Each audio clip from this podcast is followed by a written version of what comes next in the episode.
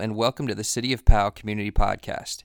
We have a very special guest with us today, the City of Powell Chief of Police, Mr. Steve Hrytzik. Chief, thank you for coming in today and thank you for being a part of this podcast. Tell us a little bit more about yourself and what led you to law enforcement. Well, thanks for having me. I really appreciate it. You know, for me, law enforcement doesn't run in my family, but uh, helping other people does. And for me, it started off in, in the late 80s, and I'm starting to date myself here, I guess. Experience. But, uh, yeah, experience. Experience. There you go. but while I was in college, I, you know, I was trying, struggling, trying to figure out exactly what I wanted to do and how I can make an impact in the world. But I knew I wanted to help people. And for me, it became a, a kind of a calling. And I tell that to uh, everybody, and we'll talk about that later, I'm sure. But there's a sense of wanting uh, wanting to help others and a commitment to making a difference. And for me, that's kind of what led me into the into this. I talked to an old salty Columbus police officer who talked about just the the impact he's made in people's lives and although he may come across as rough he really cared and really you know was proud of what he did for his community and and I decided you know that that that's something I wanted to do and so I, I started doing my research and I ended up in Powell 31 years ago April Wow. Wow. That's unbelievable. Thank you for that service. sure Let me ask you, did you ever run into that gentleman again? Did you ever see him again? on occasion I'd see him I met him at a, a place I, I worked at prior to getting into law enforcement when I was in college and so I've seen him a couple times but not since Wow, wow. Well, let's get into this a little bit. Can you explain, with your experience, we'll call it, you know, kind of how policing has changed over the course of your career from social media to technology to the internet basics? How would you say things have changed significantly over that course of time with your time in law enforcement? Well, you kind of listed really the primary things that have changed from how we communicate to the public and how the public can communicate with us. When we look at technology, there's all a variety of things. I mean, I remember back in the early 90s, we were experimenting with video cameras in our cars. We've had them in in car cameras since 1998. But back before that, again, I'll be dating myself here, but we used to have the uh, the big cameras that basically sat on your shoulder if you wanted a the big VHS camera. The boombox. Yes, pretty much. we actually found ways to tie those into and strap them on with using brackets in cars to try to video our traffic stops or our OVI driving people driving under the influence and doing our field sobriety testing. So Sure. we were using technology even then, but how it's changed today is one the all of the people that we have coming into our profession are very tech savvy. They understand the impact that technology can have both on investigating and on how we convey our message to the community. Sure. I don't look at it as a negative in any way.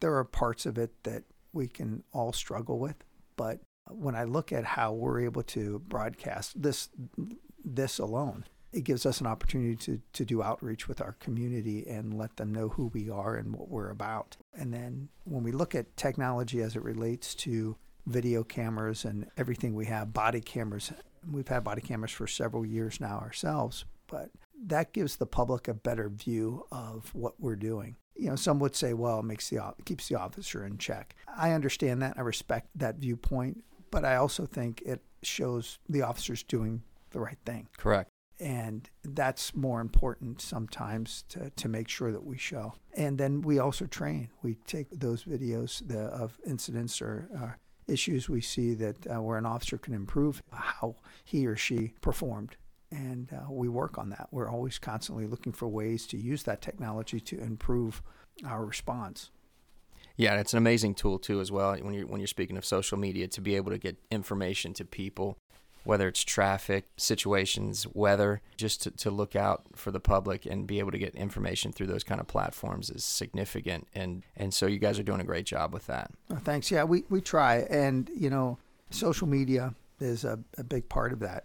If it wasn't for social media, some of the crimes that we are investigating wouldn't even be solved. Uh, that's one thing I did forget, fail to mention, is that when we can't figure out or identify a suspect, we've turned to social media and several times the public has been able to come back and say, hey, I, I recognize that person, or I was there and I saw this. We're able to either get a, a license plate tag number or we're able to identify Wow. a suspect in, in a case. So the, the public does play a big role for us and our ability to solve those crimes. Amazing, amazing. And looking forward into 2022, what are some of the top priorities that you have for the police department? Well, one, getting through the pandemic Correct. and um, making sure that we keep our officers healthy. We take every step we can to, to make sure that we're providing a safe environment for them so that they're able to go out there and serve the public. But beyond that, it's really, we're seeing, we've seen a pretty significant uptick in our mental health related calls. And because of that, we're starting to look at how we can focus on that a little more and what resources we can provide to our community that maybe we haven't been able to provide or we haven't we haven't had to to this point. And if you can, maybe because I think it'd be interesting for the listeners as well, Mhm. kind of describe the differences not only with mental health, but what it's been like policing through a pandemic, in a pandemic, and still dealing with with some of these issues as we try and hopefully get to an endemic. Sure, sure. You know, for us, from a mental health perspective, we've seen about an 86% increase in our mental health calls over the last, you know, year to year and a half. It's primarily because of people being locked inside, but I also think it's because they realize that these services are available to them. And we hope through, again, social media and advertising, the different programs that are available in the county, that we're able to reach out and help people. All of our officers are trained as critical incident team responders. Basically, they're they're trained to identify people that might be struggling or having a mental health crisis and how, you know, and through their crisis intervention, the best way I put it is is they're able to identify and pull either get people the resources they need or we're able to take them to a location where they can receive the you know the proper treatment or get the proper help they need. Wow, that's that's crucial. It just goes back to the fact that the many facets of what you guys are doing and what you do as a Mhm. police officer is just crucial. All right, Chief, can you describe the department philosophy of community policing? Sure. Sure. You know, community policing is something that I think every police department does. Community policing is understanding who you're servicing and understanding the needs of that, that community. Every community is different, but every community is the same. Everybody wants to be treated with respect and everybody wants to feel safe in their home. Everybody wants to make sure that their kids and their children rather have a safe place to play and to thrive. And that's really what we try to achieve through community policing. All of our outreach programs are designed around our philosophy of the better we service we provide to the community, the better they feel about their community, the more likely they are to want to participate in solving problems within the community. It goes further than the police department. I think that's a philosophy that's carried on citywide. So when I talk about community policing, this is a citywide philosophy. Sure. So I think all of us have the interest to serve. Now, speaking for the police department, we talk about servant leadership, but we also talk about this being a calling. And I mentioned that earlier. And you have to understand and respect what this profession is and what we're here to do. We're not here to be the big bully or the, the person that's going to boss people around. That's not our job. Our job is to f- identify problems within the community and figure out how we can help solve those. That's plain and simple. Whether that's crime or that's a social issue or there's something uh, some other problem in the community that, where we can get involved and, and, and engage. Sometimes it's traffic related. I know everybody loves that uh, the four-way intersection and, and the no left turn and that's an area where we continually work to try to improve our service to the community in that because of the, the challenge uh, with the, that intersection but beyond that it's understanding each subdivision, each area of our city ha- may have different needs or different concerns. We have a pretty robust crime prevention program. Uh, we have an officer that's dedicated to just helping solve those problems. And then the officers behind her are there to, to try to enforce and work through those problems. Community policing is, has been around since the beginning of law enforcement it's had different names and they've had different buzzwords for it. But at the end of the day, it's just treating people with respect and taking care of your neighbor. We feel that this is our community. We take ownership in it, and we're going to do everything we can to make sure people feel comfortable and safe and feel like they can they can live in an area that cares about them. Well, let me ask you. Uh, obviously, there's a lot of programs that you guys are involved with and, and help provide sure. for the community. Mm-hmm. The Citizens Police Academy in the fall. Can you go into that a little bit? Yeah, that program's been around for quite a while now. It's one of our most successful programs, but it gives people an opportunity to come in, meet the officers that are serving their community, and learn what they do, whether it's an investigator showing them how they process crime scenes and, and how they investigate, to a patrol officer showing them what it's like to pull, make a traffic stop, and experience walking up on a car. So, and everything in between. It's a neat program, and everybody that goes through it, for the most part, I don't, I've never really heard a bad word about it, but they get a good experience and a good exposure. It's a, a 10 week program. Wow. But culminates with a, a graduation ceremony at the end. And then we have an alumni association that's pretty active with the PD so after they finish the class, they can still stay involved if, if they choose to and be involved in that alumni, which helps the police department with a variety of different programs. They volunteer their time, whether it's at our Memorial Day parade or Powell Festival or some other event, to just being there if we need help or resources. And then also too, I want to touch base a little bit on the safety camp for the children in the summers that they can yeah. enroll in. Yeah, we we actually are involved in several programs, and hopefully we'll see more in the future here with our Parks and Rec department. Uh, they're very active and very again focused on you know what we can do, what they can do to to improve the community. And fortunately, they've asked us to partner with them on different projects. One of those is the safety camp. We'll come in and we're a piece of, of a larger program. Sure. But we'll work with kids on helping them understand what to do in an emergency. But more than that, and just like all the other programs that we're involved with with our Parks and Rec department, we want kids in our community to feel safe, but feel comfortable approaching a police officer. We don't want them to be afraid when they see someone in uniform or, or be nervous. We want them to feel comfortable and they'll, oh, and hopefully they've seen enough of them that they recognize them. You know, we want them to feel comfortable if they're in danger or they're worried about something that they can come to us and talk to us. Well, no, and the wonderful thing about that is at their age being so impressionable, they mm-hmm. could find or learn one thing that could save their life or somebody else's life as they grow up and grow older. Absolutely. And again, going back to social media, they sometimes get an image of a police officer. Sure. And we want them to see their local police department and the officers in their community. And if they have a negative opinion of or a negative experience, whether them personally or what they see online, we want we want to counter that by showing them that hey, we're just like you. We're normal people, but we, we care about the community and we, we care about you. Right. And we want you to, if you feel like something's wrong or you just need to talk, you know, you can come to us. Absolutely. And then another event that you guys have is Mystery Night Out.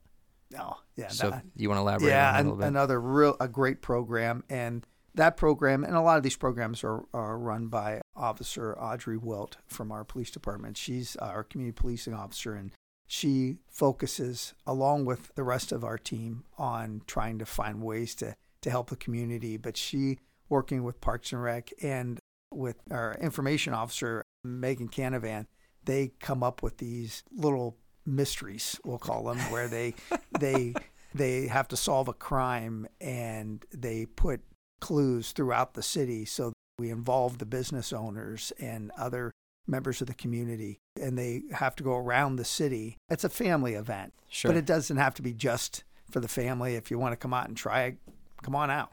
and they go around and then they at the end they put their names. And once they solve the crime and they've gone to all the different clues, then they bring their information back and then they have a chance to win prizes. So we tried to it's kind of incorporated in with National Night Out, which is the uh, first Tuesday in, in August. Awesome, awesome. Okay, Chief, if you could just elaborate a little bit more about some of the programs that you guys are providing the community. Yeah, you know, we have a whole plethora of things that we, we offer the community few of the highlights or the, the bigger ones are our House Watch program, which is designed for if you're going out of town, make sure you give us a call or there's a you can go right to the website and fill out a questionnaire and our officers will keep an eye on your home for you while you're gone. It's usually popular around the holidays when people leave or some of our snowbirds when they go out of town will keep an eye on their house Sure. pretty much all winter for Right. them.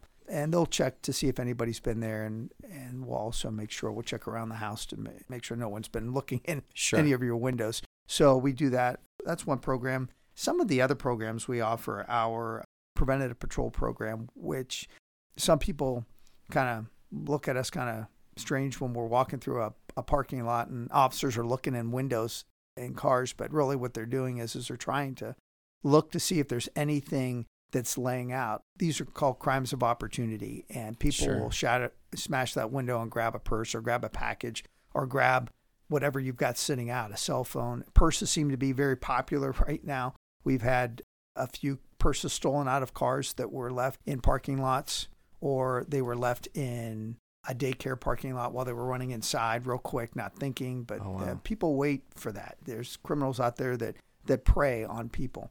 And those So- are, those are the things you don't think about. So I'm glad you're thinking about. Yeah. well, and, and so we, we we try to prevent that from happening. So Right. we'll put a kind of a little sticker notice on their car to let them know, hey, you might want to think about this the next time. Sure. Our our officers that work at night, they'll drive through neighborhoods, and if they see a garage door open, they're gonna usually knock on that door, ring that doorbell, or if they can get a phone number, they'll call the house and say, hey, it's one o'clock in the morning. Did you mean to keep your garage door open?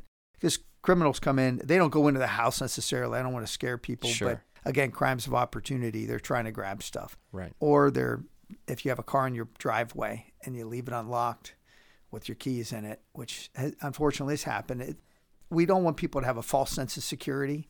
Uh, we want them to feel safe, but you've got to also understand that there are people that will, would like to take advantage of you if they could. Sure. And if you leave something in your car at night and leave your car unlocked, or you leave your car keys in your car, that your car is going to get stolen. Well, I think we had four or five, maybe six last year. I have to look. I Don't know the exact number, but we had several of them. Fortunately, we were able to recover, I think, all but one of the cars.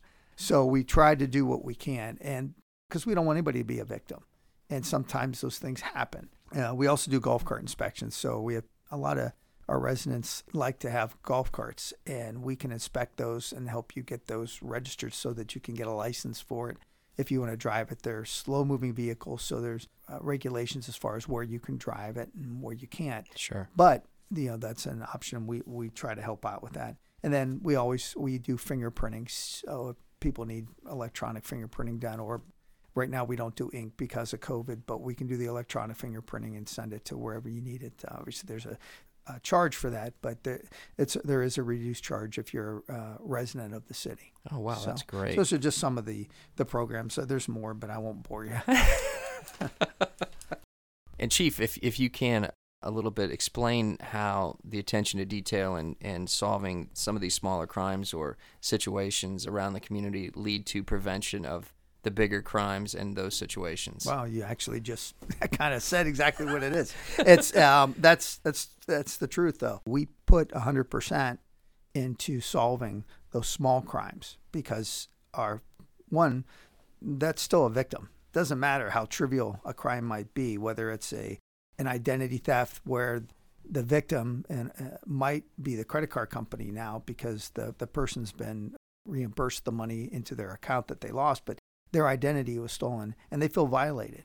And we're going to do everything we can to try to solve that. Or we have someone's property stolen out of their their vehicle or out of their place of business or out of their their home. They're a victim and they they deserve every opportunity to bring the, whoever did this to justice. And so we take it seriously. That small crime and the more we we focus on solving those crimes if we have a major crime or when we have a major crime because we're not immune from that. Correct. We're more and better prepared to be able to solve that, to be able to work that case. We have investigators that work really hard at solving cases and solving crimes for our residents and the officers that work along with them processing crime scenes and making sure they they get every little bit we've been very fortunate with solving some of these case these crimes and the and the evidence that we collect a lot of it comes from the, the work our patrol officers do processing crime scenes whether it's a fingerprint or touch DNA or something that allows us to go back and find the people that did this whether it's the stolen cars or the people that are stealing out of cars and I talk about the theft because that's probably our largest crime is property uh, of property crimes is theft. Mm-hmm. We have the identity theft as well in there, but people losing their property because of someone taking advantage of them, realizing that they this might be an opportunity for them to come through our neighborhoods, walk the streets, and in the middle of the night, and and steal stuff out of cars or out of open garage doors. That's just people are going to do that and it, it's it's sad. It's frustrating because we'd rather help them. Have you seen an increase uh, with through the pandemic with, um, with those kind of? I can't see an, an increase, and okay. I apologize. Uh, uh, I can't give you the exact numbers, but it, it's continuous. Okay. And we were seeing it as it related to some of our drug related crimes. And sometimes it was drug related, and it's not so much so now. We see an uptick in juveniles that are doing this type of crime. And and I don't know, I don't have an answer as to why. Sure. But that's who we see doing this a lot and at least going through cars. And it's it's scary. It's scary for a resident to know that someone came into the garage and went through their you know their stuff in their cars or in their garage and took something or that they just went through their car in, in their driveway you feel violated and you shouldn't have to feel that way. And we try hard to prevent it, and we've been successful at catching them in the act, and we've been also successful post incident of uh, through the investigation of being able to at least solve those cases and link up and know, you know, have a good idea who did who did the crime. Well, we're going to wrap things up here. We'd like to do a rapid fire section with you just to get to know you a little bit better and for the community to know you a little bit better. So I don't know if that's a good thing, Brian. we'll we'll try. Okay. We'll go there anyways. Are, right. are you ready? Set the timer. All right. Summer or fall? Fall. Coffee or tea? Tea. Can't stand coffee. I don't know. I I don't know. I love the smell, but I don't know how anybody can drink that stuff. I worked third shift for years. Mountain Dew and Slim Jims. That's what gets you by. Sorry. Meal of a champion. All right. Beer or wine? Probably beer. Okay. Morning or evenings? Evenings. Minus the Mountain Dew? Minus the Mountain Dew. Okay, all right. Beach or mountains? Uh, mountains. Lake or ocean? Ocean. Netflix or YouTube? Netflix. The Beatles or the Rolling Stones? Beatles. That's the right answer. Don't. Ohio State or anybody else? Go Bucks. Oh, there we go. There we go. and I'm from Pittsburgh originally, so I've got a. Most of my family are Penn State fans. I got married on Ohio State Penn State weekend, and Ohio Ohio State won. So there you go. so you have that going for you.